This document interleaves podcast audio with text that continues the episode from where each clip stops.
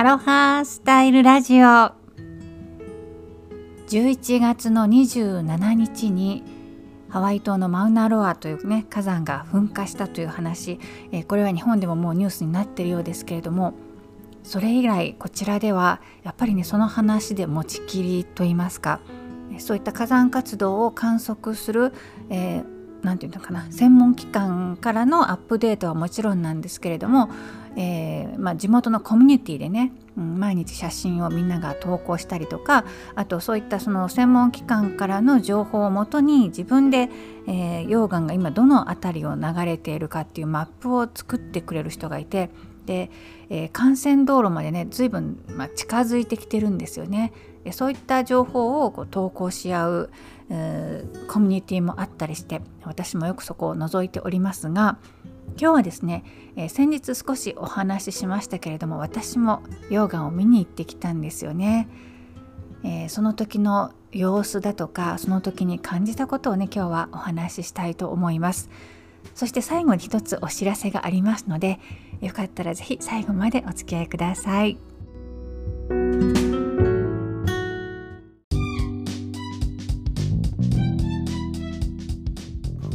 アロハスタイルラジオ。この番組はハワイ島コナからライフアーティストゆりこジョンソンがお届けしています心地よく自分にフィットする生き方暮らし方そして他の誰でもない本当の自分を幸せに豊かに生きる Tips をお伝えしています時にはアメリカ人の夫デイビッドと2匹の猫とのリアルなハワイ島ライフやちょっとワイルドなキャンピングカーの旅の話なんかもアロハな豊かさのエッセンスがお届けできましたら幸いです。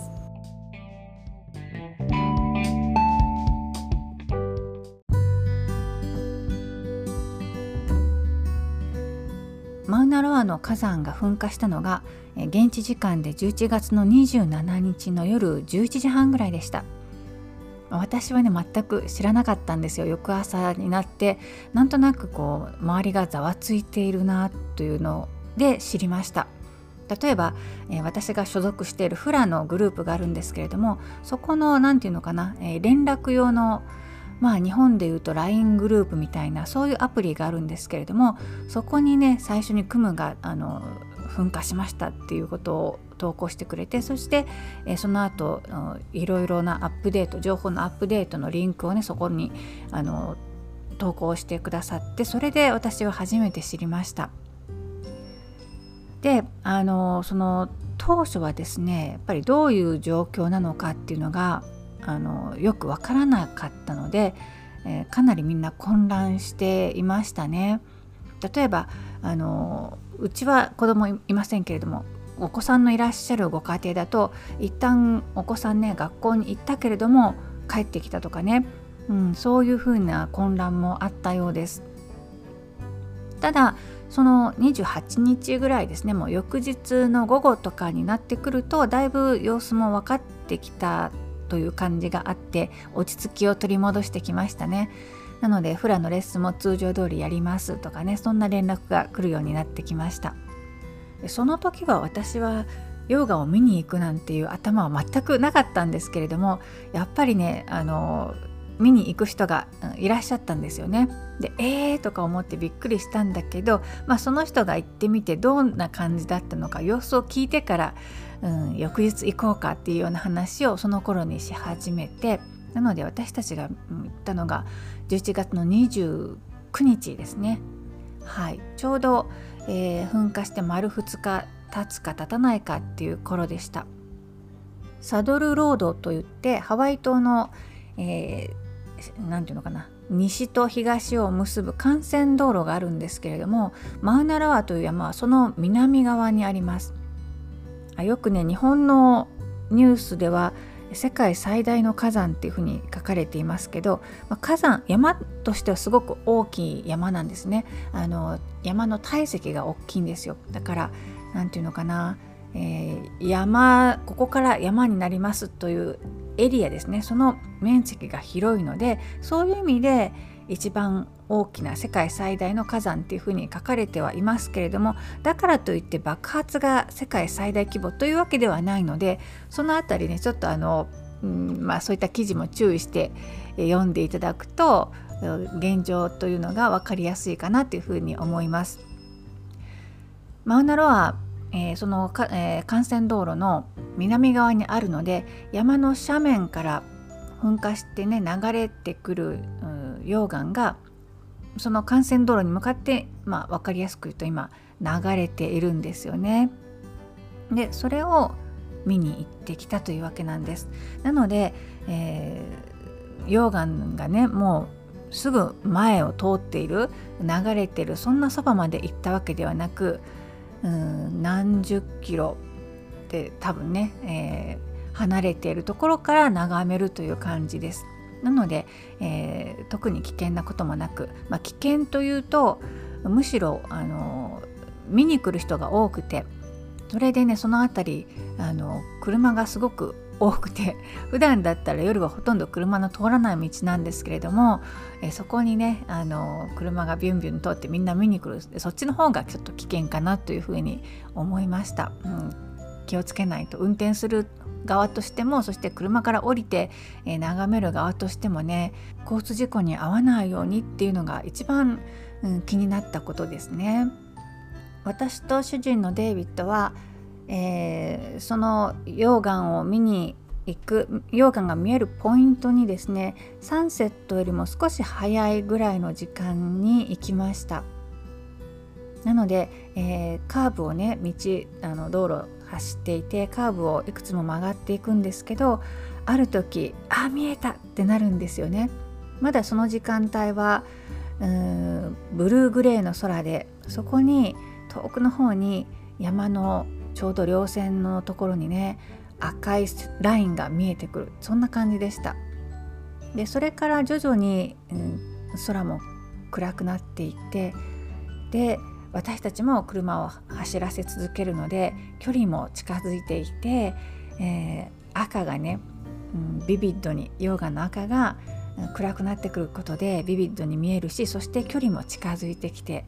というねそんなまあ、ちょっと、えー、語弊がある言い方かもしれないですけどワクワクが大きく膨らんでいくそんなことを感じていました。私たちも今回の噴火を見に行くのが初めてなのでどのスポットで見るのが一番よく見えるのかっていうのがねわからないままえー、行ったんですけどそして今もお話ししたように車も人も非常に多かったので、まあ、あまり無理をせず、まあ、あのこの辺りかなというところで引き返してきたんですけどそこから見るとね一見山の上の方から溶岩が静かに流れてくる川のようにね赤い川のように見えるんですけど静かに流れているだけのように見えるんですけどその一番上の方ですね地面が裂けてそこから溶岩が噴き出しているんですけどそれがね何て言うのかな噴水のように、えー、そのうん水圧です。噴水はバーンと上に上がるわけですけどそれの溶岩バージョンでその圧によってこうポーンとこう跳ね上がるような、うん、あの噴水のようなね上がり下がりが溶岩の上がり下がりが肉眼でもね遠くに見えましたで私は写真も撮りたかったし、え、カメラを持って行ったんですけどそうそれでまあ最大の望遠で、えー、撮ったりねしていましたけど本当にねまあうんやっぱり地球が生きてるというか地球の息吹をね感じる力強いものですね。うん、まあこんなことを言ってられるのは、まあ、直接的な被害がね、えー、今のところないからそういうふうに言っていられるのかなとは思うんですけどいややっぱり私たちも地球っていう地球そのものが生き物でうん私たち人間とかそれ以外の動物も植物も、まあ、言ってみたら地球を形作る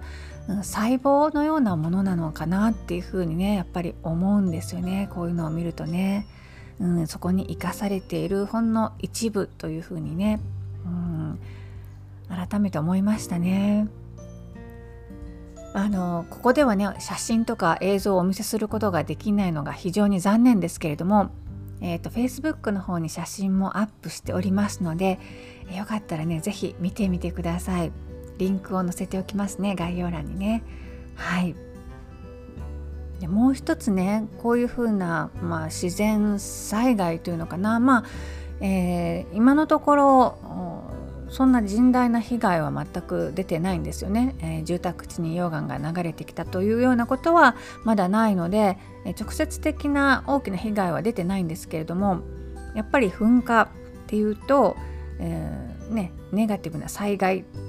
であったりとかあまあ、あの皆さん心配してくださる方もいらっしゃるということは、うん、やっぱり良くないネガティブな出来事として、まあ、捉えられる節が多いんですけどただなんかねそのある種幻想的なそしてすごくエネルギーを感じさせられるそんな景色を見ながらねふと思ったんですよね。確かに溶岩が、まあ、本来あるべきところというかねそれはま地中ですけど土の中地面の下に、うん、溜まっているものです溜まっていてくださいというね人の願いですよね。出てこないで、えー、出てくるとやっぱり被害も出るから、えー、地面の中でじっとしておいてねっていうのが人がまあ良しとする溶岩の、うん、ある場所だと思うんですけどただ見方を変えてみるとこれって健全な現象じゃないのかなっていうふうに思います。うん、やっぱり地面の下の窮屈な場所にいたんですよね溶岩。うん、でそれがあの溶岩のその火山の活動によってずっとこうプレッシャーが高まってそして、まあ、いわゆる水道管が破裂するようなイメージですよね。うん、で地面がもうそれをホールドしきれなくなってそこから、えー、地面が裂けて外に溢れ出したわけなんですけどそれってやっぱりその中に入れない状態までもう圧迫されてたわけじゃないですか溶岩がね。なのでうんまあもちろん人に被害が出ないことを願いますけれどもそれって、うんまあ、あるべき姿なのかもしれないなと思ったしでその地面から地表からねグツグツ湧き出ているところっていうのはとてもエネルギーが、うん、感じられるまあ、激しいところなんですけどただそこから下の方に流れていっている溶岩っていうのはとてもスローで穏やかなんですよね。まあ、とはいえ非常に温度は高いしあの近づいたら危険ではあるんですけどそのグツグツと煮えたぎっているっていうエネルギーとは全く違って外に出てちょっとほっとしたというかのびのびとゆったりとうんまあ擬人化して言うのも変かもしれないけど、うん、落ち着いた？やっと、うん、落ち着いて自分らしくいられるような、うん、そんな姿のようにも見えました。なんか変なこと言ってるなと感じられたらごめんなさい。何が言いたいかというと、うん、物事一つの物事って、うん、見方によっていろんな解釈ができるなということなんです。噴火イコール必ずしも良、うん、くないネガティブなことだけではない。ポジティブな見方もできるんだなっていうことをそういった自然の、うん、ショーというとまた叱られるかもしれませんがそういったものを見ていてねとても強く感じました。さて、えー、最後に、えー、お知らせですけれどもえー、ちょうど、えー、先月帰国する直前にですね、まあ、帰国に合わせてはみ出しハッピーライフというフォトブックを作りました。で、えー、今度の土曜日もう日があまりなくて、えー、急なお知らせで申し訳ないんですけれども12月の10日日本時間の12月の10日の朝9時から10時半までその読書会を開きます。これはオンラインでするものなんですけれども、えーはみ出しハッピーライフ私自身がこうでなくてはいけない。人としてこういうふうな行動こういうふうな考え方でなければいけないっていうところに縛られて辛かったんですよね。まあ、辛いということにも自分で気づいてなかったんですけどね当時は。でもそのゾーンからはみ出したんですよ。もうはみ出さざるを得なくなった。それはもういっぱいいっぱいになって鬱になってきちんとしていられない自分になってしまったんですけどでもそのはみ出したことによって自分の本来の居場所というのかな一番楽に生きられるところにゾーンに移動することができた。でそれは良くないことだと思っていたんだけど最初はね。だけどそうやってはみ出してみたら結局それははみ出しているのではなくて私自身にとってのストライクど真ん中の一番楽で一番いろんなこううんポテンシャルというか、えー、能力だったり与えられたものが一番開花しやすい一番、うん、効率よくそう、うん、省エネでいい結果が出せるゾーンだったっていうことがね分かったんですよね。でやっぱりそういうゾーンに飛び出してみると、まあ、はみ出してみるとやっぱりね人生がどんどん変わっていったんですよ。もう人生の扉がパカパカと開いてそれで今こうしてハワイ島に住んでいるわけなんですけれどもね思いがけない国際結婚もしたしまあ私自身が、うん、想像していた範疇をうんと飛び越えて人生が開けましたそしてもちろん今の方が幸せなんですよね。でそういうふうな今までの私の一番人生が動いた時っていうのを今までは、うん、潜在意識が上手に使えてたからその時はねだから人生がのうまく展開していったっていうふうに思っていたんですけどいやそれ以前に自分のストライクゾーンに世間の何て言うのかな、えー、ストライクと言われているところから飛び出したはみ出したから一番うん上手に潜在意識も使えたし引き寄せもうまく働いたっていうことが最近分かったんですよね。でそういったことを写真とともに綴った小冊子なんですね、えー、はみ出しハッピーライフというのが。でその読書会をいたしますというご案内になります。とてもあのコンパクトに薄い本ではありますが内容はギュッと濃いことを書いてありますのでなのでさらっと読むだけではうーんもったいないというか、まあ、自分の書いたものについてもったいないというのもなんですけれどもそこをねもうちょっとみんなで深掘りしていくそんな回にしたいなと思っています。参加は無料なので是非興味ある方はご参加ください。ただし、えー、このフォトブックはみ出しハッピーライフが、えー、まあ、課題図書ですのでこの書籍をお持ちでない方には購入していただくということになります。その費用はかかりますので、えー、ご了承ください。で気になるなという方は、え、私のメルマガに登録していただくと、え、ご案内が届きます。あるいは、え直接何らかの方法で、はい、何らかの方法で、えコンタクトをくださいましたらご案内差し上げますのでぜひぜひ、えお待ちしております。ということで今日も最後までお付き合いくださり本当にありがとうございました。今日はこの辺でライフアーティストゆりこジョンソンでしたマハロー